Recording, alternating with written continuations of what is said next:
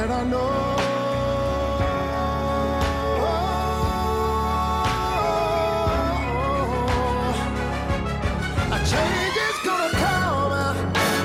Och välkomna till ett nytt avsnitt av Skokonomics. Jag heter Jenny Lindahl och jag är svettig för att jag fick springa och hämta en dator och det är faktiskt jättevarmt ute. Med mig har jag eh, mannen som många av våra lyssnare och många andra och ja, jag med gärna eh, skulle vilja ha som finansminister. Han brukar tacka nej. Eh, jag, jag vet inte om det bara är för att man bör tacka nej, men eh, ja, det brukar han göra i alla fall. Eh, han har bara haft fel en enda gång, eh, vad jag vet. Ett politiskt geni med andra ord. Och eh, eh, inte bara politiskt geni, utan eh, den som inte bara kan förklara nationalekonomi och samhällsekonomi, utan också har idéer om hur man borde göra så att eh, människor kan få det lite bättre med hjälp av ekonomisk politik. Eh, chefsekonomen, författaren, mannen som levererar under alla omständigheter, Sandro Scocco. Välkommen hit till din egen podd. Tackar. Jag har en stark känsla av att i den här varannan vecka-presentationen var det här den här eh, lysande VM-presentationen helt enkelt. Fantastiskt fint. Hade det varit klent om, eh, eller vad säger jag, hade varit lite överdrivet om det här var den dåliga? Ja, exakt. Nej, en lysande, jag är ödmjuk, stolt och generad. Eh, Särskilt Ja. ödmjuk. ja, absolut. Verkligen. Det är min nisch. Ehm, jag skulle säga att det finns bara en enda grej som du inte är så bra på. Vet du vilken? Var jag ödmjuk eller? Nej, ja, men det, det varierar väl lite. Ja, Men eh, ganska bra är du på det också. Mm. Du är inte så bra på att hålla poddtider nu. nej, Alltså att vi ska spela in si och så länge, men så spelar vi istället in jättemycket längre. ja, jo, jag vet. Det, det, det finns så mycket att säga Det gör i det. världen. Men vad säger du om att idag satsar vi på att försöka inte dra över då? Ja, det tycker jag låter som en otroligt Nu bra när du ambition. fått en så fin presentation så kan, kan du ge det tillbaka. Ja, absolut. Du får hålla i schackklockan. Jag ska försöka. Ehm, I veckan så blev det ju en stor grej med, det var liksom massa nyheter om ISK-konto och det var Stefan Löfven och Annie Lööf var ute och, och härjade och jag tror att det här är, det här känns som en lite så här, jaha, är det här en politisk fråga helt plötsligt? Jag tror att många inte ens jag, jag tror att i sakfrågemätningar, viktigaste sakfrågan, så är det ingen som hade kommit på tanken att prata om ISK-konton. Men vad är det ens? Ja, jag, jag kan hålla med om att det, det är lite lustigt som en sån här eh, stor fråga i media och framförallt hur de spinner den tycker jag är eh, liksom, ja, nog på gränsen till underhållande faktiskt. Att det här är superviktigt för vanligt folk, är ju liksom en take. Eh, och en annan take är liksom, som redan lanserades faktiskt när man skulle göra en liten justering utav det här 2017 som vi då ska komma till varje då, då startar man faktiskt någonting så dramatiskt som heter IS, ISK eller ISK-upproret med namnunderskrifter och det, det var väldigt folkligt eh, över det hela. Eh, Men bara då denna eh, enormt stora folkliga upprördhet som mest då tolkas av Dagens Industri och liknande eh, egentligen handlar om är ju helt enkelt en sparform. Investeringssparkonto, eller hur? Exakt, det är den mer korrekta då terminologin kring detta. Och då antar man ju nu när man har läst, eh, när man har läst eller följt lite nyhetsrapporteringen att det då är, är några särskilda skatteregler eller så som gäller för de här. Ja, det, det är precis det det är och det är det som är den stora grejen. Alltså, man, man måste liksom ha någon form av normalitetsrelief va? och då kan man ju säga det att om du investerar till exempel 100 kronor i aktier eh, och så dubblerar de i värde och så säljer du dem.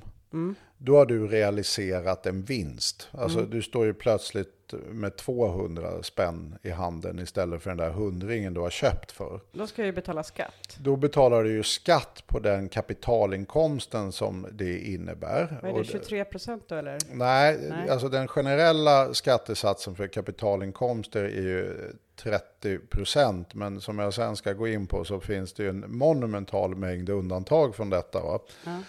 Eh, Så att då ska ju du egentligen betala på den där inkomsten 30% då, eh, utav det du har tjänat helt enkelt.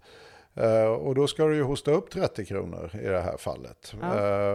Och det, det är så vi har tänkt världen. Och då ska man ändå komma ihåg att vi har tänkt världen på det sättet att vi har delat upp vad som är arbetsinkomster och vad som är kapitalinkomster.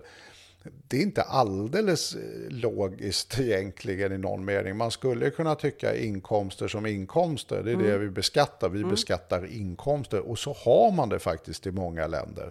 Jag menar, jag har en inkomst eh, som är så här stor. Ja, men det spelar väl ingen roll var den kommer ifrån, utan det där ska du betala en viss inkomstskatt på. Det, det är ett rätt rent system. Men vi gjorde ju den här så kallade duala skattesystemet. Att vi sa att nej, arbetsinkomster beskattar vi i praktiken mycket högre.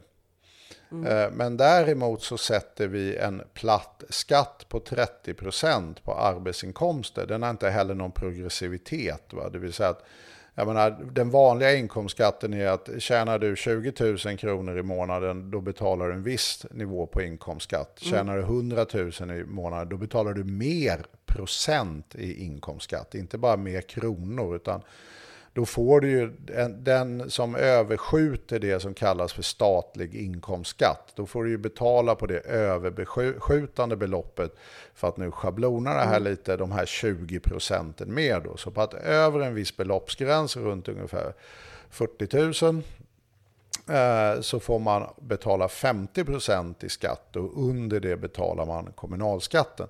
Sen är det massa jobbskatteavdrag och det är olika kommunalskattesatser och så vidare. Så i praktiken är det ju många naturligtvis aldrig som betalar, eller det, det, gör man ju inte. Om, om, ni, om ni slår upp och går in på så skattetabell A och så tittar ni så, här, så kommer ni upptäcka att ni kommer aldrig upp i 30% även om ni har så att säga skatteinkomster under. Men om man Ehm. På kapital eller på inkomstskatten då menar du? Kommer Ja, på inkomstskatten. Men om man bor i någon sån här riktigt eh, högskattekommun i Norrlands inland eller något? Ja, det gör det inte då heller därför du har massa olika former av avdrag där som automatiskt som du aldrig behöver bekymra dig över. Ja. Utan det, är, det är ju bara att titta. Jag, så här, om man tar ett exempel på en löntagare, så här, jag tjänar eh, 40 000, då kommer du upptäcka att du kanske betalar 23 procent i skatt. Nu tar jag lite det här, snyter det ur näsan, men jag har för mig att jag har kollat en sån siffra. Men det finns sådana tabeller på Skatteverket. Så man måste ju skilja vad, vad, vad liksom skattesatsen är formellt så att säga va? och vad du de facto betalar i skattesats. Eh, och det tar ju en bra stund eh, innan du kommer upp i, de här, i en genomsnittlig skatt även om du har en marginalskatt på 50% som är över 30% på hela beloppet. Eh, Så att det, det är lite sådär att man måste skilja på det här vad som är marginalskatt, det vill säga vad jag tjänar på sista kronan jag har tjänat. Och vad som är min genomsnittliga skatt. Och då skulle jag lite gissa nu, alla får räkna på det här och komma tillbaka. Men, ja, men det- någonstans här, 21-22-23 procent är även rätt högt upp i skatteskalan. Eh, över så att säga genomsnittsinkomsten för svenskfödda betalar vi i genomsnittsskatt. Jag hade Eh, nog trott det var mer, men ja. Nej, vi ligger någonstans Känns där. mer i det, det känns mer. Jo, men det är ju därför vi alltid pratar om att vi betalar 50% i skatt. Va? Och jag menar, om du tjänar nu eh, en viss så att säga, summa pengar, låt oss säga att du är precis kommit upp till den där brytgränsen som det då heter för statlig inkomstskatt.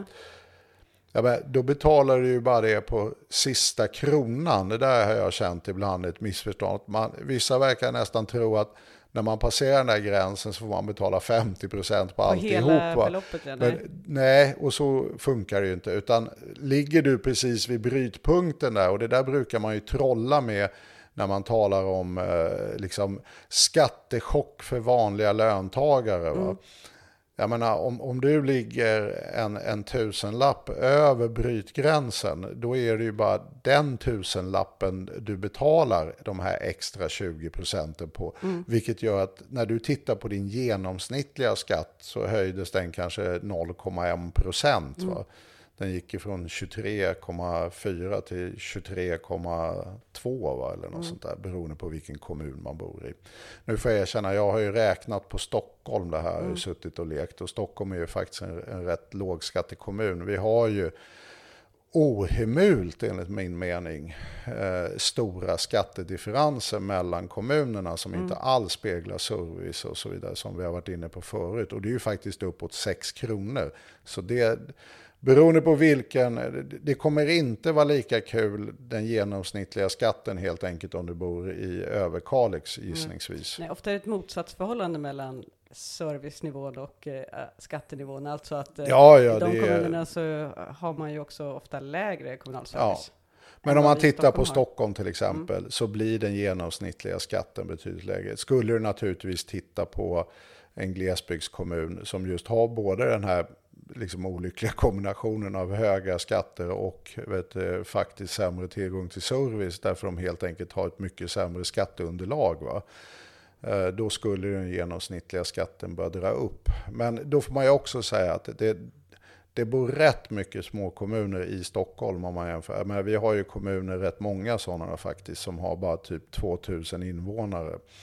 Och det, och där, så att vi har ju inte, det är inte bara det att vi har jättestora skillnader i skattenivå mellan kommunerna. Vi har ju dessutom en gigantisk skillnad i mellan storlek mellan kommunerna.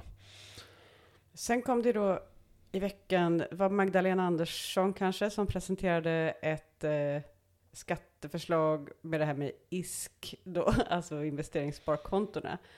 Eller hur? Ja, precis. Och nu har vi ju fattat hur, hur skattesystemet egentligen är tänkt att funka. Att vi beskattar arbetsinkomster på ett sätt, vi beskattar kapitalinkomster med de här 30 procenten med massa undantag. Eh, Men nu har vi också det här ISK då. Och det är egentligen ytterligare en form av beskattning av kapital helt enkelt. Och då är det ju så att om, om vi nu tänker oss den här gamla modellen. Då hade jag ju tagit mina pengar, köpt aktier, tjänat pengar på att köpa aktier, sålt aktierna, gjort en reavinst, på den där reavinsten beskattats. Okej, Då är det så här, jo men det där måste jag göra varje gång jag liksom säljer och köper aktier. Därför varje gång, så länge du inte har sålt den så har du inte realiserat en vinst som blir beskattningsbar. Det blir jättebesvärligt om man säljer och köper mycket aktier. Ja, exakt. Va? Nu är det där nog väldigt i hög utsträckning datoriserat, men eh, vet, du, så knepigt är det inte. Men det är ändå ett argument. sitta och fylla i en blankett på varje. Ja, det, riktigt så är det ju inte idag. Va? Men mm, fine, det, det är ändå en, en komplexitet att om man gillar nu att sälja och köpa aktier väldigt ofta, att göra på det där sättet så kan du hålla på och få redovisa. Därför du har ju rätt att göra avdrag för reaförluster också. Ja. Så att du kan ju kvitta dina dåliga affärer mot dina bra affärer. Och, så, och får ju skatta då på nettovinsten av dina affärer. Då, då tyckte man så här, nej men det där är ju väldigt knepigt. Ja. tyckte den borgerliga regeringen 2012. Ja. Eller det inför, de tyckte nog det mycket tidigare, men de införde det 2012. Då tyckte de, nej men det där är ju knepigt. Vi gör vad, vad som tidigare, jag vet inte om de har bytt språkbruk, men det kallades boxmodell då i någon mening. Det vill säga att vi öppnar en låda. Och sen kan du lägga alla dina aktier där. Och sen beskattar vi lådans tillgångsvärde. Alltså om lådan är en miljon, då får du beskatta en förmodad avkastning på den där lådan.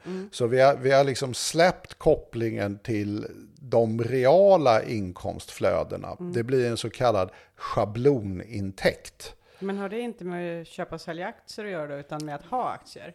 Ja, exakt. Du som gillar att spara och ha aktier. Och då ska vi ju veta att vi snackar ju inte om sparande i, i normal mening. Alltså, jag menar, många av de här, jag menar, tittar man på vad som är bulken utav pengar i det här, då är ju det rätt höga belopp. Alltså det är inte så himla lätt om, om du bara tittar på tror jag, de 10% rikaste kontona. Eh, Och det är ändå en rätt stor eh, yta så att säga. Va? Alltså i och med att det här är ju nu människor då, eller människor, det, det är då två miljoner människor som har öppnat de här kontona. Men det, det är ju det där gamla vanliga, det är därför är det en folkrörelse. Jag var inne i den här fonddebatten för ja, 20 år sedan var det va. Och då drev ju fondbolagen att alla i Sverige är kapitalister. Och när it-kraschen kom så sa alla, många ekonomer, inte minst banker, nu, nu kommer det slå jättehårt på hushållen. Och jag var så här, nej, det kommer det inte göra. Och därför då ökar ju sparandet, då är ju ekonomin ner i, och arbetslösheten sticker iväg och så vidare. Så, då, så då, det var, fanns de som hade någon sån här 90-talsscenario på it-bubblan. Ja, just det. Och det var liksom ganska mycket snack om fonder då. Ja, Och om att, väldigt och, Om mycket. att liksom det skulle kunna vara någon väg till demokratiskt inflytande och. Kapital, demokratisk kapitalism. Så småningom kommer alla äga, ja. Ja men de drev ju det, de hade ju ännu fler. Det var ju så här 6 miljoner människor som hade fonder eller vad det var. Va? Så att, vet, eh, men det, det de glömde att kolla då igen, därför min position var i den debatten att eh, nej det här skiter svenska hushåll i. Jag tror inte alls att det här blir någon arbetslöshetschock och så vidare, att de börjar spara. Och det, så blev det ju också. Och anledningen är den helt enkelt att kapitalinkomster spelar ingen roll för hushållen. Alltså 90-95% av alla hushåll har helt marginella kapitalinkomster. Alltså det är så här, någon liten- ja liten där rök den här. 200 eh, och säg att jag har sparat 200 000. Jag menar, ta till exempel bara det att vad medianpersonen i det här ISK-systemet då har, ja. eller ISK, jag har faktiskt aldrig riktigt fattat vad man ska säga. Men ja, bara investeringssparkonton i varje fall. Medianpersonen där har alltså 80 000. Och tänker man då, ja men nu kommer en börskrasch och börskraschen halveras. För medianpersonen så är det så här, ja nu är min tillgång på det här ISK-kontot nere på 40 000 istället för 80. Och min avkastning är liksom negativ och förut så hade jag kanske tjänat 10 000 spänn. Mm. Det kommer de inte gå under utav. Va? Eh, Ändå väldigt tråkigt. jättetråkigt. Det kanske, ja, möjligtvis blir inte samma flashiga semester det året eller någonting. semester, nu blev det inte. Ja, men en liten effekt kan man nog tänka sig. Och då ska vi ändå veta att det här är ju ett urval. Alltså de flesta människor har ju noll Ja, i, i sparande. Va? Eh, eller på eh, ISK-kontona liksom. Och det är likadant. Jag har noll. Ja, exakt. Va? Så att det här är ju en oerhört marginell eh, företeelse för de allra flesta hushåll. Och, och det, det har ju ingenting i storleksmässigt att göra med till exempel deras lön. Att bli av med jobbet, då jävlar, då händer det någonting. Därför där är ju cashflown, liksom flödet av inkomster som bryts av och man får gå över till a-kassa som är rätt urholkad. Den andra stora grejen när man tittar på hushållen är ju tillgångssidan och då är det ju hus. Det är därför prisfall på hus spelar så, så himla stor roll. Att de har inga stora tillgångar i aktier. Eh, utan normala Svensson har en enda tillgång och det är huset. Eh, och därför blir en halvering av husvärdena däremot, där kommer medelsvensson känna sig, herregud vad jag är fattig. Och Mm, Då dra kan man ju hamna i att man får lån som är högre än tillgångarna. Exakt, och då är vi ju på 90-talskrisen. Att då sparar de och när de sparar då minskar sysselsättningen och så går det en loop neråt. Va? Så att, men sanningen är, de, de flesta svenska hushåll, eh, ja, om man ska uttrycka sig blant, skiter fullständigt i börsen. Därav lite märkligt detta enorma intresse för både ja, tv och nyheter och tidningar att ja, foka sådär. Idag steg börsen 1,2. Jag har alltid undrat, kan de verkligen ha så många intresserade tittare för detta? Nu är det ju lite av en folksport. Det finns säkert 100 000 människor som har, har det här som hobby. Det finns ju massa föreningar och ja, sådär va. Men ändå, det är ändå tror jag en rätt liten grupp i hobbytermer till och med, även om några är extremt engagerade. Jag har också alltid undrat varför det är så. Jag menar, det är större liksom än trav och Jag, jag, jag tror inte det speglar Medelsvenssons intresse av att få information om den dagliga börsutvecklingen. Det har jag väldigt svårt att tro. Kommer, kommer du ihåg innan internet när det var i, eh, i, i tidningen? Mm. Så var det alla börskurserna i jättetätt satt med små bokstäver. Så. Mer rimligt skulle jag säga, därför de som var intresserade fick slå upp börssidorna och titta på sina... Jag tycker det kändes intressantare då också, för det kändes som att man fick någon information som, som var svårtillgänglig på något vis. Ja, och det kändes exklusivt, Ja. vilket min poäng är. Det är det va? Det är det. Alltså, typ om man tittar på vilka som får avkastning och inkomst av vet, eh, aktier. Eh, och det här finns det ju data på på SCB. Så är det ju bara de 10% rikaste hushållen mer eller mindre.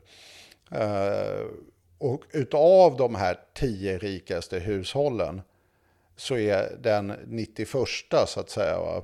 som är om man tänker att det är 100 000, eller jag vill säga 100, 100 procent hushåll, Ja. så tar vi bort 90 procent av alla hushåll. Som inte alls som bara, Mm. Vi bara stryker dem. Va?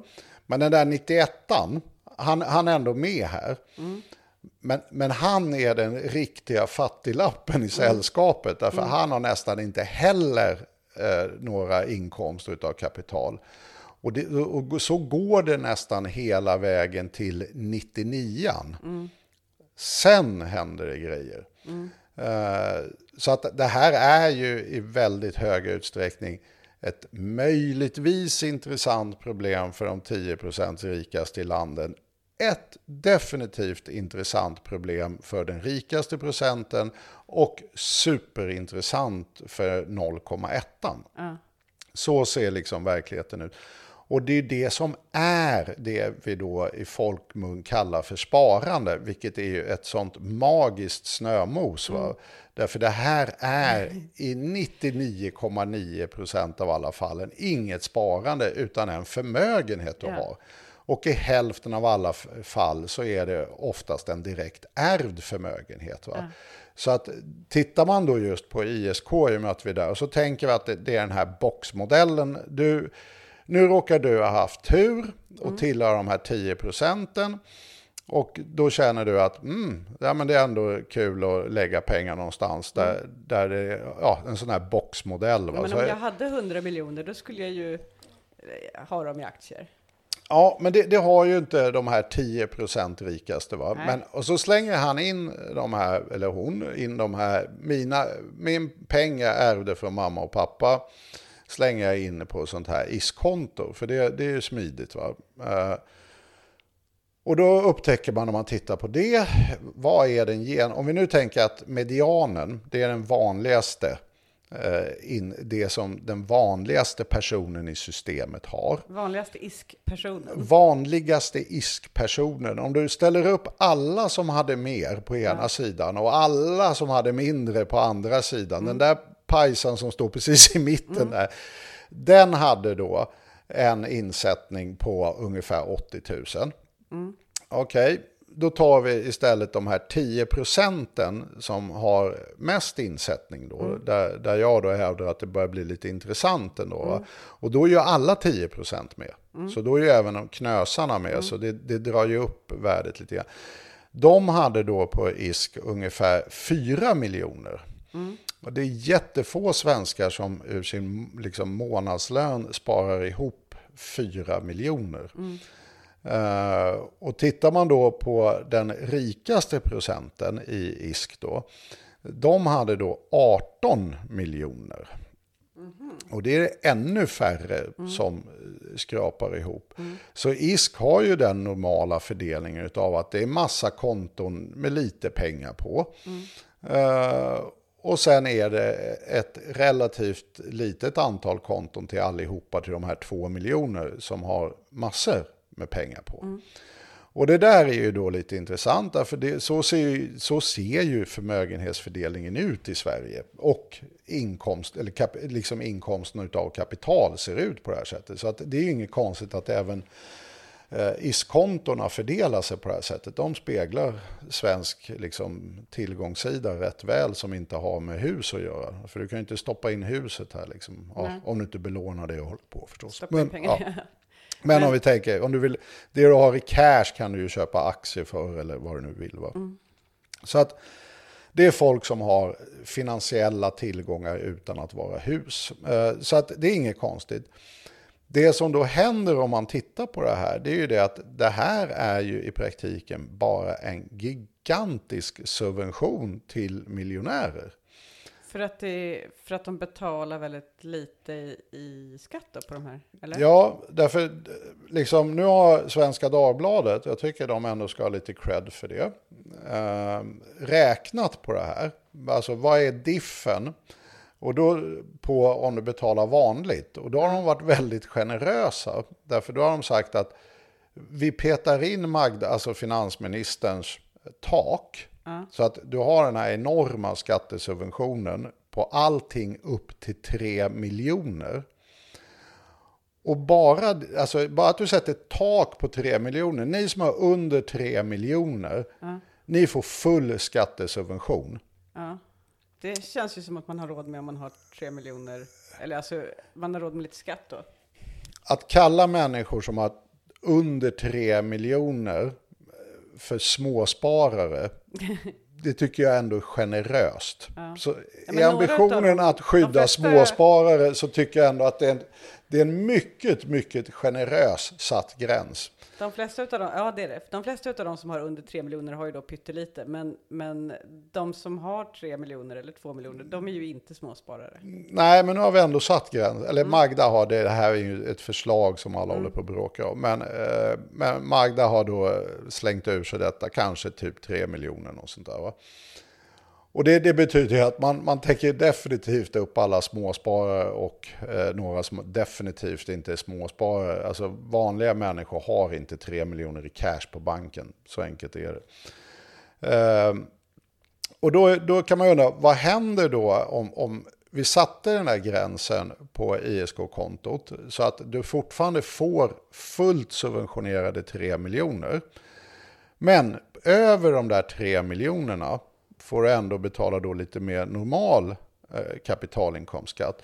Ja, då skulle den här rikaste procenten, de betalar nu 64 000 i skatt på sin avkastning. Den rikaste 1 procenten. Den rikaste 1 procenten, vilket är 64 alltså absolut ingenting. Nej, för de hade ju 18 miljoner. De hade 18 miljoner och om man tittar då på börsutvecklingen så har den bara sedan årsskiftet varit 23 procent. Oj, Eh, ja, och tittar man tillbaka så har den ju, alltså om vi tittar tillbaka sedan eh, ISK-kontona startade så har vi ju nästan haft en dubblering utav börsvärdena. Va? Så var du snabbt på bollen och insåg herregud vad det här tog subventionerat. Jag stoppar in mina 10 millar. Då har du plötsligt 20 millar idag. Mm. och du betalar alltså nästan ingen skatt. På de här 10 miljonerna du har tjänat betalar du nästan ingen skatt alls. Och du kan ta ut dem som skattade pengar. Det är bara att ta ut Ja. de 10 millarna. jag visste liksom att det fanns sätt att komma undan skatt, men jag trodde att det var så här att man hade då en jättekrångel med revisor och höll på med avancerad planering. Men nej, det är alltså bara att sätta in dem på ett sånt här konto. Ja men det här är ju ett, ett litet lokalt skatteparadis vi har ordnat för de absolut mest Jag hade välbeställda. alltså ingen aning om detta. Nej, men det är det det är.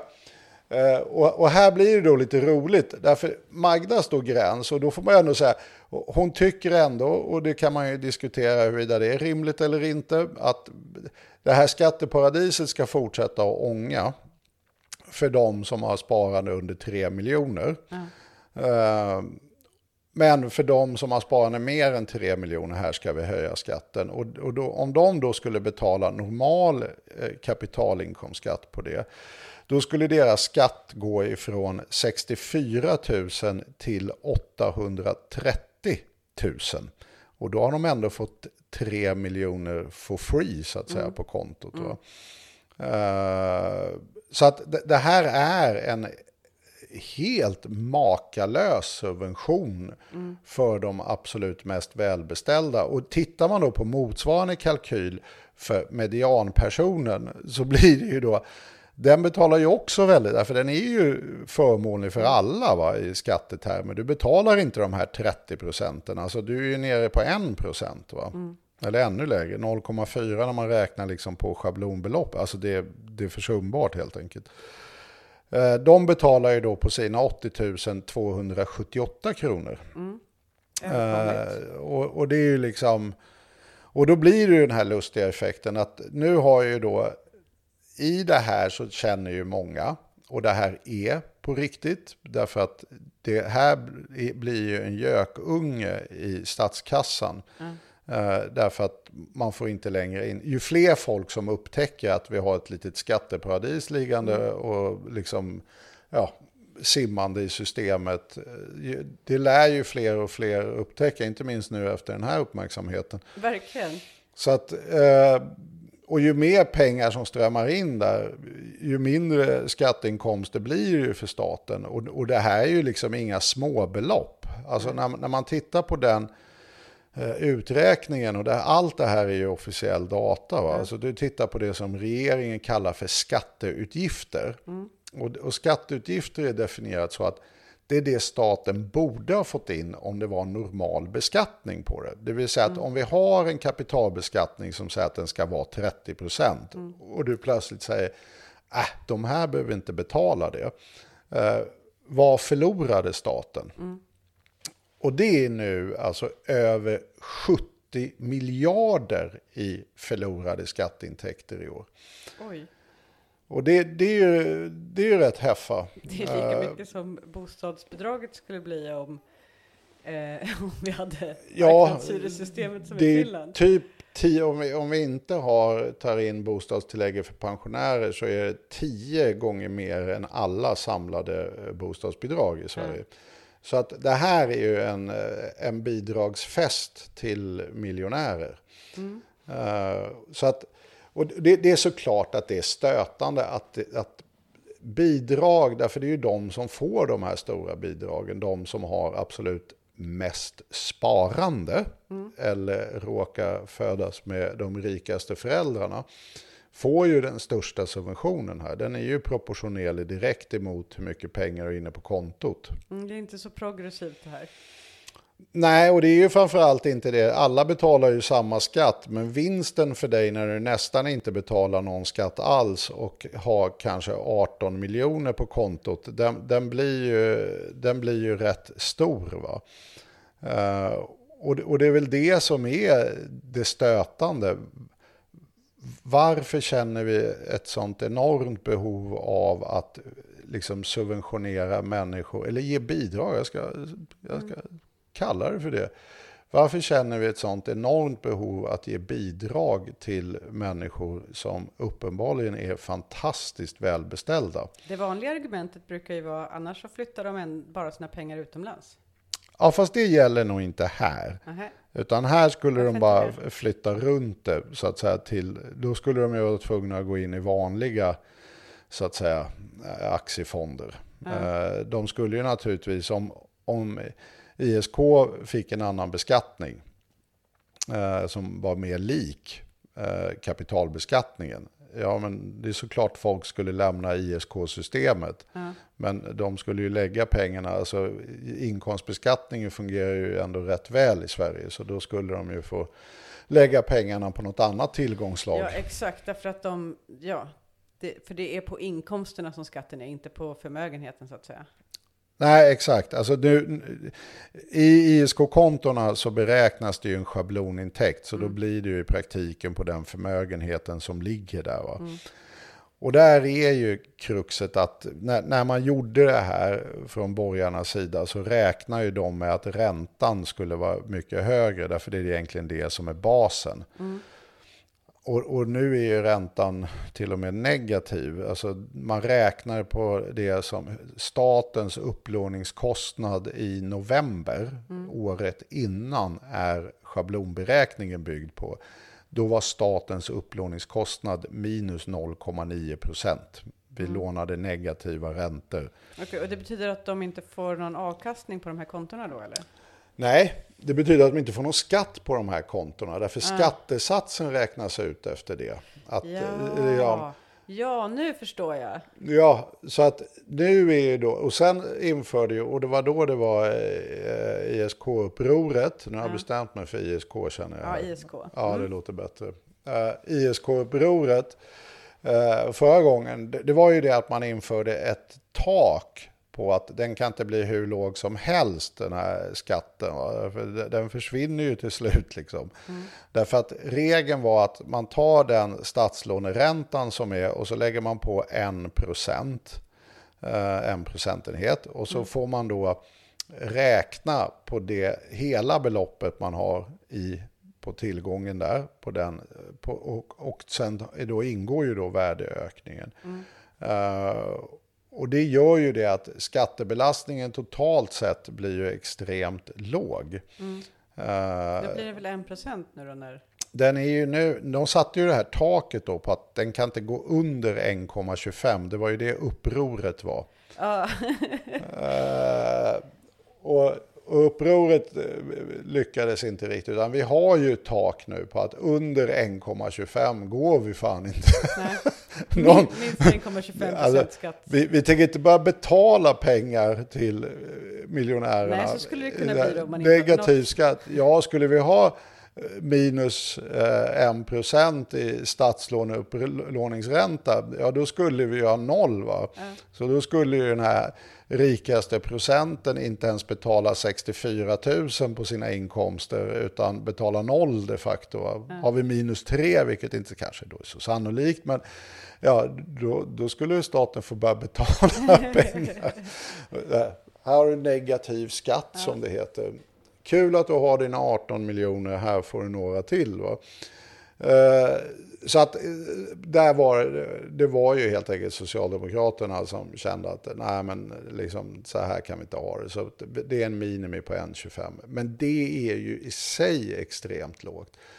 Eh, och det är ju det nu Annie Lööf har gått ut och sagt och kontrat när, när liksom socialdemokratin i deras utredning, underlagsutredning som de kallar det för, kom fram till att nej, men det här är ju en löjligt förmånlig inkomstkapitalbeskattning. Vi, vi måste göra någonting åt det här.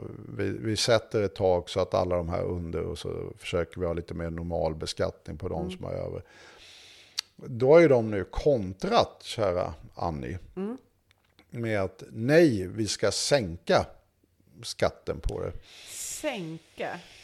Till, Ja. till vad då? Till... Nej, alltså jag, jag misstänker att effekten blir nog liknande den Moderaterna hade. Det här var ju ett utspel som kom igår typ, så att det, det är väl inte så väl räknat än. Men Moderaterna har ju varit inne på att de vill eh, sänka ISK, eller ISK-skatten också.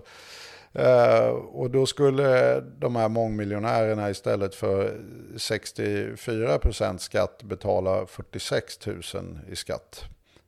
Då istället för då Magdas förslag som ändå är hyggligt generös som skulle leda till eh, 830 000 i skatt. Okej, finansierar de det här också, det inkomstbort, intäktsbortfallet i staten då, på något vis? Ja, det är ju det, det, är det. Nej, det skulle jag inte tro, eller jag har inte sett det i varje fall. Alltså det är ju det som är kruxet. Man kan ju tycka att det är väl jättekul att vet, eh, inte behöva betala skatt på sina kapitalinkomster. Eh, Men det lämnar ju också ett hål då på vet du, 70 miljarder i statskassan. Nu är inte det hålet liksom alltid 70 miljarder ska man vara ärlig och säga. Utan det beror ju på hur mycket kapitalinkomsterna har stigit. Därför det är ju liksom ökningen. Va? Att en börs som dubbleras, då har du ju jättehål i statskassan. En börs som halveras, då får du till och med en intäkt i kassan. Va? Eh, Även med den här låga beskattningen. Va? Så att det, det beror ju på börsutvecklingen eh, hur, hur mycket skatt staten förlorar. Eh, men, men där har jag, jag tyckte ju inte minst faktiskt Dagens Industri var ju Ja, men det, det, det är ett språkbruk och en idé kring de här idéerna som är ytterst märklig. Nu citerar jag ur Dagens Industris ledarsida av Tobias Wikström. Då. Plötsligt ska eh, allt över ett tak beskattas om det inte fanns några ISK-konton utan istället drabbas av vanlig vinstskatt. Det drabbas av vanlig vinstskatt, det låter ju inte bra. Det är ändå vanlig. Eh, Först har innehavaren alltså betalat en schablonskatt på innehavet i många år, vilket alltså har varit extremt låg, Ja. nästan ingenting. Men om det ligger över Socialdemokraternas gräns ska de alltså beskattas en gång till med 30% på vinsten. Rena gangsterfasoner.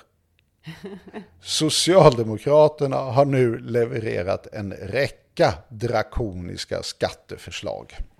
Gangsterfasoner? Ja, det är alltså gangsterfasoner. Och då kan man tänka sig, ja, alltså det där låter ju faktiskt lite taskigt. Va? Därför att jag menar, de här infördes ju då 2012. Hur mycket har de här människorna då förlorat sedan 2012? För det, det kan ju inte vara någon rolig historia att ja, här har börsen gått ner och ner eh, och jag har då vet, varit tvungen att betala den här schablonintäkten trots att mina papper bara, du vet, jag hade vet, du, 10 miljoner på kontot, eh, börsen har halverats, jag har ändå fått betala 30 000 på åren och sånt där. Vadå, börsen har väl inte halverats? Nej, det, det, det var det som jag tänkte komma till. Ja, att, okej. att det, det som då istället har hänt är ju mer eller mindre att börsen har fördubblats sedan 2012. Så hade du dina eh, pengar, låt oss säga att du satte in, så här synd är det alltså om dessa människor som har blivit utsatta för dessa gangsterfasoner. Att om du satte in 10 miljoner dag ett på ISK-kontona och du satte alla pengarna på ett börsindex så har du i praktiken 20 miljoner nu. Ja. Det skulle då- på de 10 miljonerna skulle du egentligen, om du säljer dem då på vanligt sätt, då skulle ju du ha betalat 30% inkomstskatt. Ja. Eh, Det är tre miljoner i skatt då? Eh, 10, ja precis, typ i rund, ja exakt. Det blir ju det va. Ja. Så det, det skulle du ha betalat. Eh, och då, då har det ju varit så elakt från staten så du har ju säkert varit tvungen att betala typ, vad kan det vara, du betalade 64 000 på ett tak va. Så att, men du har ju haft en snitt kanske på en halv procent och sånt där va. Ja. Så att du kanske sammanlagt då årligen istället har pröjsat, ja nu är det verkligen gangsterberäkningar istället för gangstermetoder, men säg att du hade någon kostnad på eh, 30 000 och sånt där va. Eh, och då får du liksom kanske 300 000 då på 10 års tid. Mm. Och nu är det inte ens 10 års tid så det kanske runda slänga, det är ju 2012 va, det är 8-9 år va. Men du har ju fått en skatterabatt ifrån Hell.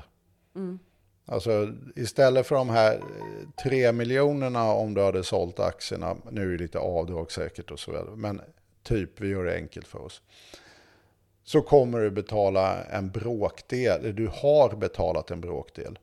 Och då är ju uppsidan med det, hade du gjort den här vanliga affären då, så hade du sålt de här aktierna och ville ha dem i fickan därför att du ska gå och köpa en sommarstuga i Spanien för 20 miljoner. Då hade du ju fått skatta de där 3 miljonerna. Och det slipper du ju helt enkelt nu. De här pengarna på IS-kontot är ju skattade och klara. Så nu kan du ta ut dina 20 miljoner och Exakt. gitta iväg. Va? Det önskar man ju att man hade kunnat göra. Ja, exakt. Så att det, det- alltså det, det är lite magstarkt att dra den här snyfthistorien om gangsterfasoner. Ja, för jag antar att de inte ska göra det retroaktivt. Nej, nej, nej, nej, det- är ju, alltså, det, det tror jag verkligen inte. Utan det, det är ju såklart att du kommer, om du känner att det här inte är en lika lönsam sparform för dig längre som har stora liksom, eh, kapitaltillgångar, va? Då, då kanske du väljer, jag vill ha en wealth management-fond istället eller någonting sånt där. Va? Eller jag vill köpa in mig på en hedgefond eller vad det nu kan vara. Va? Du måste ju inte ha kvar pengarna där. Nej, exakt. Men du, du, kan ju ta ut pengarna och de är skattade och klara. Det är ju det som är poängen med den här boxmodellen. Att den, den skattas löpande så att säga. Att varje år betalar du den här schablonskatten. Det är bara, kruxet är just att schablonskatten är så fantastiskt låg att det de facto istället blir en enorm subvention till de absolut rikaste. Det är liksom, Men får man idag ha hur mycket pengar som helst på de här kontona? ja, Ja. det, det finns inget takbelopp. Eh, och det här gör ju det att det, det, det är såklart att staten inte i längden kan motivera att ge den här nivån på bidrag till miljonärer. Nej. Eh, och dessutom är ju det som jag tycker är väldigt väsentligt här att ta in. Det är ju det att vi har en jättebred diskussion om inkomstojämlikhet. Och då i många länder så har ju den berott på en rad olika faktorer. Eh, att man har minskat transfereringarna, det vill säga man har försvagat a-kassa, försörjningsstöd, sjukförsäkring och så vidare. Och sen så har man fått kraftigt ökade kapitalinkomster, just det vi pratar om. Eh, och sen har oftast också löneskillnaderna dragit iväg dramatiskt. Det är de tre källorna vi har. Va? Sverige är ju lite udda i det avseendet därför att vi hade eller, hyggligt kraftigt ökande löneskillnader just under 90-talet i spåren av den kraftigt ökade arbetslösheten som kom eh, liksom i, spår, ja, i 90-talskrisen helt enkelt. Men tar man de senaste 20 åren så har Sverige inte vet särskilt eh, kraftigt, eller vi har inte särskilt jättestor ökning av eller löneskillnader överhuvudtaget. Okej. Eh, vilket är lite så här udda. Vilket går just att förklara att det här är inte det som jag har bestridit hela tiden. Det här är inte en teknikdriven lönespridningsökning. Utan varför, det, varför vi inte ser samma utveckling i USA är ju därför de har ägnat sig åt union busting och helt enkelt försvagat löntagarsidan och kraftfullt försvagat de som har så kallade rutiniserade jobb och inte har individuell förhandlingsmakt. Där har du ju sett fallande löner till och med för de här grupperna. Och det har vi ju inte sett. Och vi har ju trots allt lyckats bevara vår kollektivmodell. Liksom. Och den är ju nästan allomslutande fortfarande. Va? Den har väl blivit lite sämre, men inte, den har inte havererat. Nej, långt ifrån. Va? Alltså, vi ligger ju, det är ju någonstans i faggorna på 90 procent som ändå är kollektivavtalsanslutna. Va? Sen har vi lite skräp i kanterna där det inte funkar riktigt bra. Men, men i huvudsak så karaktär. Och det har ju gjort att vi har ju inte fått den här liksom kraftiga isärdragningen utav löneskillnader. Utan det som har hänt i Sverige är ju i praktiken, och det slår inte igenom på statistiken, därför det, är så, ändå så pass få individer sett till, till liksom fem miljoner på arbetsmarknaden. Det är ju att eliten har ju bara tagit sitt pick och pack och bara gittat. Alltså typ vdarna på börsbolagen och så vidare. Va? Och där gör ju till exempel LO en alldeles eh, utmärkt rapport där de mäter då hur, hur mycket har elitens eh, löner sprungit iväg. Eh, och då mäter de ju hur, hur många industriarbetarlöner får en, eh, en vd. Det är ju deras mått. Va? Och då, då ser vi ju väldigt tydligt att det har ju skett en dramatisk ökning av vdarnas eh, liksom, löner jämfört med industriarbetares Mm, det tycker löner. jag vi har sett sådana här grafer eh, där de högsta lönerna har liksom dragit iväg i jätte, jättehöga staplar och så alla andra staplar pyttesmå längst ner vid. Nej, men det, det är ju precis så det ser ut. Va? Att det, det är, men men det, det är en rätt liten population. Va? Alltså, det är verkligen eliten och den, den heter väl någonting också. Så så. det är inte alla vd utan vd i stora bolag och så? Ja, fast det, det är inte alla vdarna, men de har ju vd i börsbolag. Va? Alla som har ett aktiebolag är ju vd. Så att det finns många försörjningsbolag med vd, men de ingår ju inte här. Men däremot, alltså det är ju, det är ju topptjänstemän i, i näringslivet. Vad tjänar en eh, vd i ett stort börsbolag då? Ja, där har ju då LO undersökt detta, gör det här årligen då. Va? Och tittar man nu då, och då tittar de på eliten och då har de de 50 direktörerna då som är liksom stora börsbolag. Eh, och de hade då en motsvarande inkomst på 60,2 industriarbetarlöner. Och det är ju vet du, då den högsta. Industriarbetare känner väl, industriarbetare känner ju ändå ganska bra i Sverige. Absolut, nu talar vi inte om låginkomsttagare. Nej. Alltså industriarbet, industriarbetare Inte är ju så att säga... Nej, absolut inte. Utkörare. Nej, absolut inte. Utan det här är ju ja, vad vi idag kanske skulle kalla då den svenska medelklassen i någon mening. Ja. Eh, och det är ju 1950, alltså, och då kan man ju tänka sig att det hände ju massa saker efter 1950. Va? Vi byggde ut hela välfärdssamhället och Ja. sådär. Va? Och vi hade liksom en ökad jämlikhetstrend överallt. 1950 så var då eh, en vd-lön, eller de topp vd löner var, för det kan vi ändå kalla dem, eh, 26 industriarbetarlöner. Ja. Eh, och den var som lägst var den 1980, vilket följer den vanliga inkomstutvecklingen. Ja, Vi brukar, beroende Mm. på vad man mäter, hamna någonstans 81, 82, 83, 84. Mm. Där, där når vi den största jämlikheten vi hade. Mm. Och sen vände kurvan. Så det, det är verkligen en, en hängmatta att vi börjar 1950 Mm. och sen så glider man neråt och det gäller även då kapitalinkomsterna och allt det här. Och sen så glider man uppåt och så möts de här punkterna. Hur, hur mycket var det 1980 då? 1980 var det nio industriarbetarlöner Oj, och nu har de skillnad. 60 industriarbetarlöner. Men för att då ändå konstatera det andra. Det slår ju inte igenom på eh, löneskillnadsstatistiken. Utan Nej. det här är ju verkligen elitens löner som har gittat iväg. Det är de där som är vd för de här som fyller upp en DN-sida i aktie... Liksom, Ja, lite grann. Och, och liksom, ja, men det här är ju 50. Va? Jag menar, du skulle ju, det här har ju smittoeffekter så vi har säkert vice vd och andra som har Säkert. rätt hyggliga löner idag. Så att, men, men det är ändå, jämfört med 5 miljoner så drunknar de ju i statistiken. Även om de är 10 000 personer med extrema inkomster så försvinner de ju bland 5 miljoner. Va? Men däremot tittar man då brett så att säga va, så, så kan vi inte se att de här löneskillnaderna drar isär särskilt mycket. Varför är det då? Har jag hamnat helt på villovägar? Eller varför är detta då intressant för Sverige?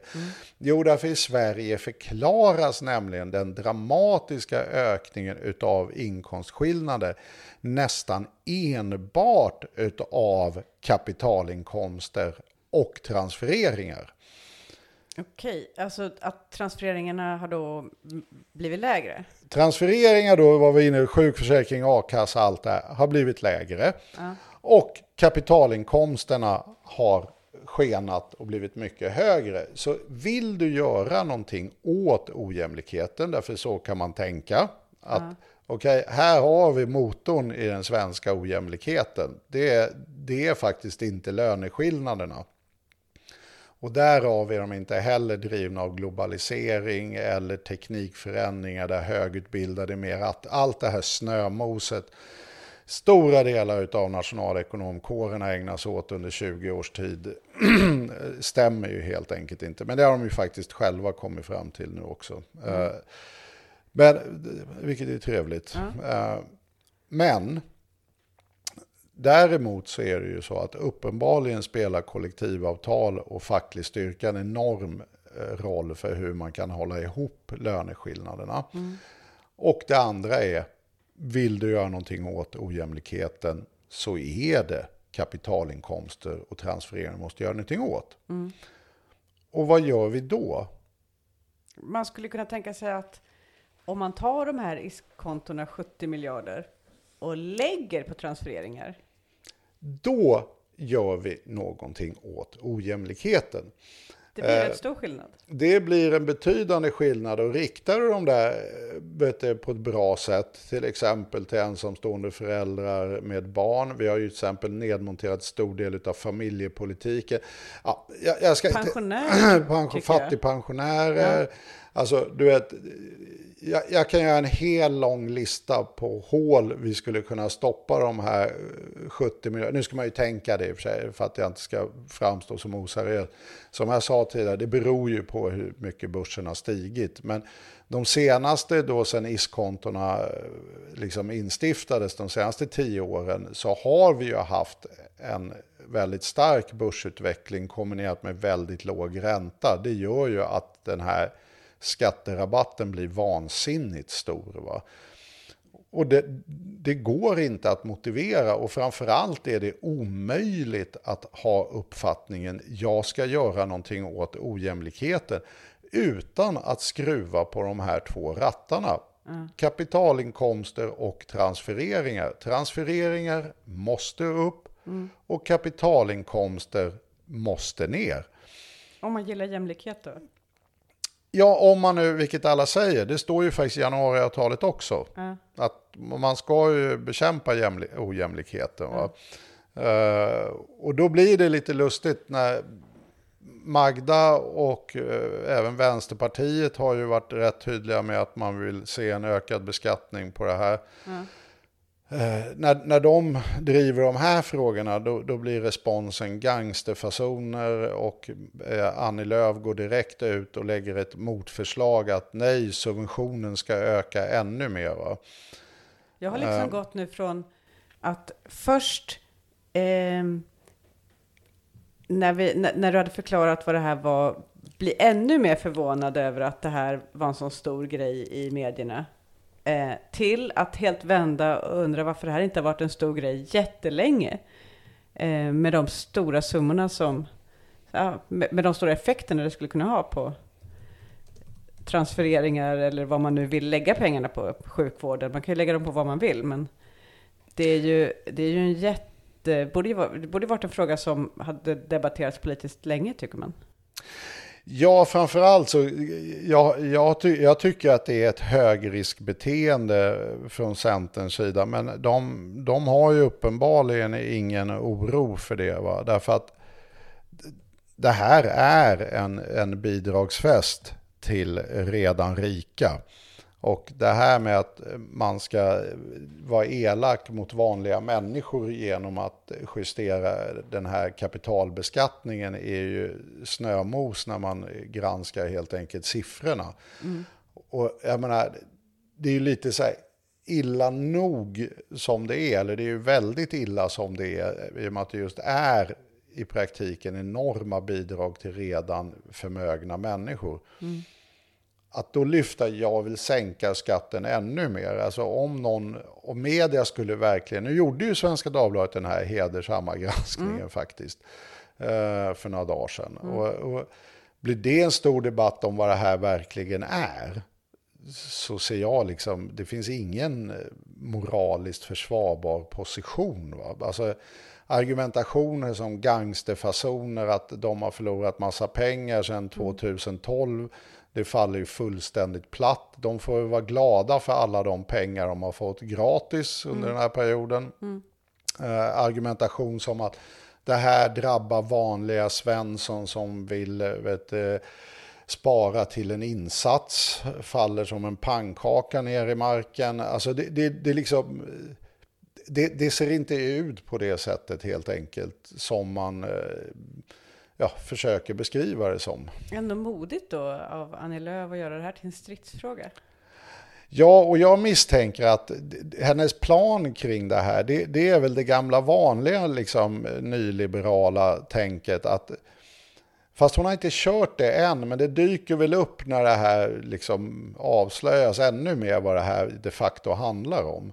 Att nej men vi måste göra de rika rikare för annars investerar de inte. Alltså typ den där, att det, det är bra att ge bidrag till eh, miljonärer och miljardärer. Eh, därför att då, då blir de så glada så att de investerar. Sen är ju den tesen som jag har varit inne i många poddar tidigare, eh, saknar ju helt vetenskaplig Ja. grund. Ja. Att det finns det hur många studier Ja, men som alltså, helst. det, det känns ju som, okej, nu kanske jag är dum, men om man då kan välja mellan att, sä- att säga att jag har då 10 miljoner, eh, och så skulle jag då kunna välja att använda dem på ett sätt som är jättekonstruktivt, eh, typ skapa jobb och sådär. Eh, det, men det verkar ju besvärligt jämfört med att bara ha dem på ett sånt här konto.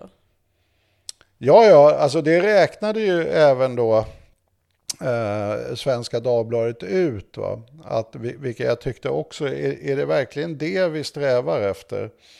Eh, de tog ju då så att säga, hur, hur mycket vet, du, pengar då tjänar den här liksom, rikaste procenten på det här? Och, och inte bara det då, utan vad får de i utdelningar? Alltså, därför skatter har ju två uppsidor kan man säga. Den ena är att den ökar i värde. Det är ju oftast det vi pratar om. Vänta, vadå skatter har två uppsidor? Den Nej, aktier. Jaha, okej. Aktier. Ja, du sa skatter. Ja, sa jag Ja. det? Ja, ja, det var inte meningen. Skatter har Eh, fler uppsidor. Skatter har flera uppsidor. Men aktier har eh, två uppsidor. Ja. Dels att de vanligtvis ökar i värde. Och sen att vet, du, de ger ju så kallad direktutdelning. Ja. Eh, och det är det som kallas då direktavkastning. Det vill säga att om du äger aktien så ger det dig rätten, eller bolaget bestämmer, det är ju det vi kallar då för aktieutdelningar. Att liksom, har du bara en aktie så får du en hundring här på kontot. Eh, och då får man naturligtvis varje aktie får en hundring. Så äger man massa aktier så får man då massa pengar helt enkelt. Ehm, och det är ju det vi har haft en stor debatt kring i pandemin. Så här, nu delar bolaget ut 2 miljarder till sina aktieägare. Och så här. Det är ju den andra uppsidan. Vi talar ju nästan alltid bara om det här med att aktier stiger i värde och jag har blivit rikare. Va? Men det- på den gamla goda tiden, ja, om vi tar liksom, eh, ja, första hälften av eh, 1900-talet, då, då var ju liksom det en poäng. Att man ägde aktier och sen kunde du leva på den avkastningen aktierna gav i direktavkastning. Det vill säga att man fick en lön helt enkelt genom att äga. Och det, det gör ju det att, vet, eh, SvD har räknat fram att en månadslön då, som utdelningar eh, ger för den som har ärvt, fått eller tjänat ihop en förmögenhet. För snittpersonen i den översta procenten, då, då har vi ju kommit lite högt upp. Va? Den översta procenten hade ju 18. Så den snittpersonen då i den översta procenten eh, får alltså 53 000 kronor i månaden genom dessa direktutdelningar. Eh, och med ISK så skulle då skatten på dessa 53 000 i lön du får bli 5 000 kronor. Det, är, det är en rätt låg beskattning kan man nog säga. va? M- Mindre än vad jag skattar. Mindre än vad alla skattar som har 53 000 kronor i inkomst. Eh, Så att det här är ju det här, vi, vi, vi bygger ju upp någon form av gammalt rentiärsystem som är extremt skattegynnat. Och, och här var det ju lite kul när Katalys, eh, den tankesmedjan där, va? Eh, och då tittar man då på vad de då betalade då i vet du, de facto skatt då på sina eh, kapitalinkomster. Och de kom fram till att den effektiva skattesatsen låg på 0,375 procent. Va? Noll. Ja. Eh, ja, men 0,37 säger vi. 0,4 har jag sett en annan siffra på. Så att, men det, det ligger då extremt lågt. Och det, det är så kul då, Skattebetalarnas förening kunde ju naturligtvis inte motstå att eh, vet du, göra en replik eh, på detta. Jag gissar att Skattebetalarnas förening tycker att man ska bevara de här låga skatterna i, utan tak i ISK. Definitivt. Eh, och dessutom så misstänker jag att de är starkt för både Centerns och Moderaternas förslag att kan vi typ inte ta bort skatten helt och hållet. De konstaterar helt enkelt att investeringskonton är populära för att de är enkla, inte för att de är skattemässigt gynnade. Ja, ungefär den modellen va. Men det stämmer Dagens säkert i bemärkelsen att, att eh, den stora bulken här av konton ändå inte tjänar så mycket på sina kapitalinkomster. Så att de har de kanske bara för att, ja, där kan man sätta in dem. Ja, exakt. Medianen, den här personen som stod mitt i där, d- den tycker möjligtvis att det här är enkelt va? och tjänar ju inte heller, så kostar inte staten så mycket i skattebortfall heller. Eh, Men det- här är ju det, som är ett gigantiskt problem idag, att vi, vi har ett ojämlikhetsproblem som faktiskt alla erkänner, även Centern. Att samhället är mer ojämlikt än vi önskar. Och det, det, det, vad jag kan veta, eller vad jag känner till, så tror jag faktiskt det är politisk enighet i alla riksdagens sju partier kring detta. Eh, alltså på 80-talet, jag är ju så gammal så jag var ju med då, att då var det ju tvärtom så att det fanns liksom egentligen tre partier, liksom, de borgerliga helt enkelt, som, som faktiskt menar att jämlikheten var för hög. Vi måste öka ojämlikheten. Och då är ju massa sådana här åtgärder fullt rimliga. Och det var ju sådana åtgärder de hade också. Sänk kapitalbeskattningen, sänk marginalskatterna, ta bort arvsskatten, ta bort förmö förmögenhetsbeskattning och allting sånt där. Och det, och det är väl en alldeles utmärkt politik om man vill öka ojämlikheten. Men idag finns det liksom inget parti som står för detta. Va? Och det är ju den kontexten det blir så märkligt då att vi lägger så fantastiskt mycket pengar på att faktiskt subventionera de absolut rikaste. I den här skatteutgiftsrapporten då, den kallas en skrivelse till regeringen 2020-21 98 för den som vill leta upp den. Då finns det ju då intäkter och kostnader i kapital. Och det är ju då grejer som vi har gjort undantag ifrån i kapitalbeskattningen. Där folk inte längre då betalar den där kapitalbeskattningen som är lägre än vad den är på arbetsinkomster. Eh, Så att vi har redan en lägre nivå, en platt skatt på runt 30 då procent. Och så säger vi så här, okej, den där ska vi egentligen betala. Nej, det gör vi inte här. Och vad är det då vi inte gör? Ja, till exempel avkastning på egna hem, det vill säga borttagandet av kapitalbeskattning. Den var ju räknad på samma sätt. Att du får ju en intäkt av att du äger hemmet och en tillgångsökning. Den beskattar vi.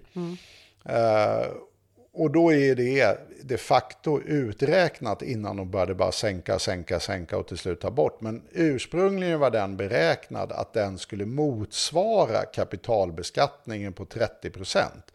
Och varför man vill ha det så här, det är därför att om du gör det skattebefriat att investera i privata kåkar och inte att investera i industrin, då skjuter du pengar ifrån produktiva investeringar till improduktiva investeringar. Det är ingenting en växande och förhoppningsvis växande industrination vill göra. Nej. Att liksom köp så mycket flotta kåkar som möjligt men inga nya maskiner till fabrikerna. Vi vill inte ha det incitamentet i ekonomin. Det är ju precis det vi har gjort. Ja. Plus att dessutom då man har eh, då beskattningen ligger på saker som går att flytta utomlands, det vill säga produktion. Ja, exakt. och va? inte på saker som inte går att flytta utomlands, det vill säga fastigheter.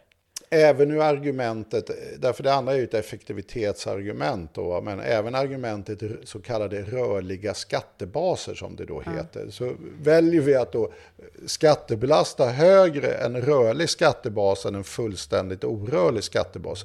Så det är i praktiken dumt på alla sätt och vis. Den kostar nu för 21 eh, 25 miljarder. Och det är en ren subvention till de absolut mest välbeställda. Ja, vi har hållit på att titta på en sån studie. Alltså de stora vet du, effekterna har, utav de här 25 miljarderna har ju gått till storstadsområdena och framförallt till Stockholm. Och då talar vi ju om Lidingö, eh, liksom Djursholm, Saltsjöbaden. Det är, ju, det är ju de som har dragit liksom vinstlotten utav att man har tagit bort den här beskattningen. Då är vi uppe i nästan 100 miljarder då i... Ja, då, det, det, ta det lugnt här, det kommer Ja. mer va. Så vi har 25 där. Vi har avkastning på bostadsrättsfastigheter på 5. Som också är då relativt välbeställda människor. Vi har då de här så kallade 3.12-reglerna. Det är alltså utdelning av kapitalvinst på kvalificerade andelar. Det är det som kallas för fåmansbolag. Va? Och där håller man också på och schablonberäkna och sen så ger man otroligt förmånliga villkor att just dela ut kapitalinkomster. Den kostar i sig bara 10 miljarder. Ja. Så då har du, då har du 10 till. Eh, värdeförändringar på aktier 6 miljarder. Eh, nedsatt kapitalvinstskatt vid försäljning av eget hem och bostadsrätt eh, 13 miljarder. Eh, nedsattning av avkastningsskatt på pensionsmedel 3 miljarder. Schablonmässigt underlag för skatt på kapitalinkomster, så kallade investeringssparkonton, 72 miljarder. Alltså det här är ju, och nu tog jag inte alla liksom småposter på en miljard och sånt här, va? utan tog jag bara de stora i systemet. Det här är ju enorma subventioner som går till människor som har tillgångar och kapital. Eh, och det finns liksom inga rimliga effektivitetsargument. Jag menar, tvärtom är ju effektivitetsargumenten snarare i rakt motsatt riktning. Det, inte minst när det gäller till exempel fastighetsskatten. Den skapar bara osunda incitament i ekonomin. Så att man, här finns det ju en jättestor fråga. Och det, det första vi naturligtvis borde göra det är ju att sluta subventionera kapitalinkomster om vi vill göra någonting åt ojämlikheten. Och just nu är den absolut största subventionen till kapitalinkomster, det är ISK-kontona. Mm. Men eh, roligt då att eh, det faktiskt kom ett sånt eh, reformförslag.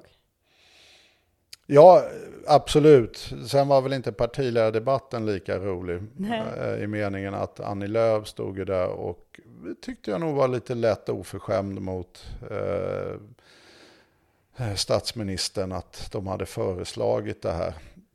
Och sa typ, vad lever du i för fantasiland? Det här har du ingen majoritet i riksdagen för, det Helt. blockar vi. Och, Ja. så, och han fick krypa undan med att det finns inget förslag. Och, Nej. Nej, det Ja. ska väl till S-kongressen vad jag förstår. Ja, exakt. Det här, de ska ju Det är inte- mejsla och, Det är och inte i slipa på det höstbudgeten vi där. snackar.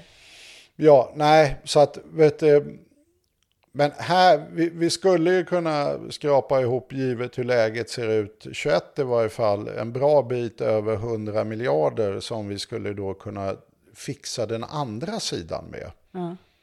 Och då skulle någonting börja hända med ojämlikheten. Ja. Ja, för då är det nämligen inte småpengar längre. Men det här är ju det, det, det blir ju liksom ett enormt snabbt tryck i sådana här frågor och kampanjer. Och bankerna täljer ju guld med det här. Vad gör bankerna med det här? Ja, de tjänar ju avgifter och eh, olika intäkter. Det, Ja, för det är bankerna liksom- som har kontona. Bankerna har Ah, ja, ja, ja. kontona. ja, det är klart. Så att du får ju direkt, liksom, och inte minst nischbankerna utan någon annan, och det vet jag inte riktigt varför de är särskilt taggade eller om de bara generellt är taggade. Men de hoppar ju upp här och så här sparekonomer, de drev igång någon kampanj.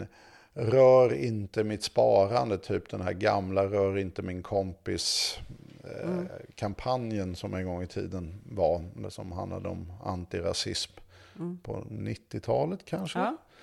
Någonstans. Eh, så Det de var väl där kring 91 eller något sånt där när det var så här Lasermannen och så. Ja, framme. och nu försöker de dra igång den här namnunderskriftsfesten och så kommer de andra ut och säger det här är ju skandal och gangsterfansoner. Ja, men det, det, blir ju alltid lite balahoo och det märker man ju nu även när då Magda kommer fram med ett litet sånt där, kanske ett litet tak ändå. att det bara är gratis för de som har under 3 miljoner och de över kan väl ändå skatta lite. Gangsterfasoner! Eh, Men det här är ju en stark grupp helt enkelt. Får Jag har lärt mig tre saker idag. Trevligt. Dels, den första är att det fortfarande finns lite reformvilja i Socialdemokraterna. Mm. Lite i alla fall. Ja, Eh, det andra är varför det vore bättre, ja, eller jag har lärt mig i alla fall att det vore bättre om du var finansminister då, tänker jag. Och det tredje är att jag har lärt mig, det här måste vara den mest underrapporterade eh, fördelningspolitik som vi har, fram till häromdagen då. Ja, men faktiskt, att man, att man verkligen förstår det, att det är kapitalinkomster och transfereringar i det svenska fallet som är den stora boven. Det är två frågor staten i hög utsträckning äger och själv har skapat situationen. Det här är inte så här marknadskrafter och stora liksom skumma eh, globala händelser som har lett till det här. Som lätt så här, nyliberaler vill gärna ge den här bilden av globalisering, teknik i någon hemlig liksom konspiration emot jämlikheten. Utan nej, det är kapitalinkomster, och skatter och transfereringar. Va? Det, är, det, är, det är grejer vi har själva.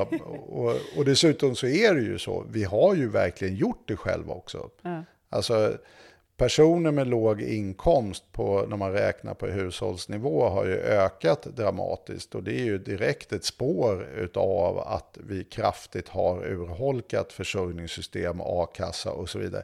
Alltså det, det var det ingen liksom gudomlig globaliseringskraft som eh, tvingade oss till att göra. Det, vi valde en regering som sen valde att göra det. Det är liksom, världen blir lite enklare då.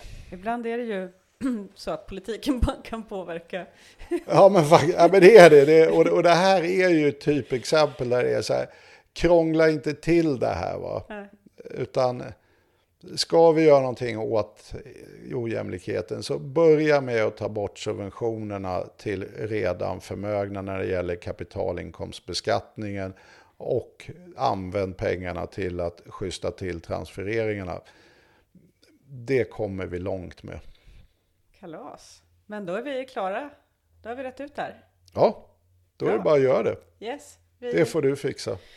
Eh, ja, men vi tar tag i det då. Vi hörs om ett Ja. par veckor så ser vi hur det har gått. Ja, lysande.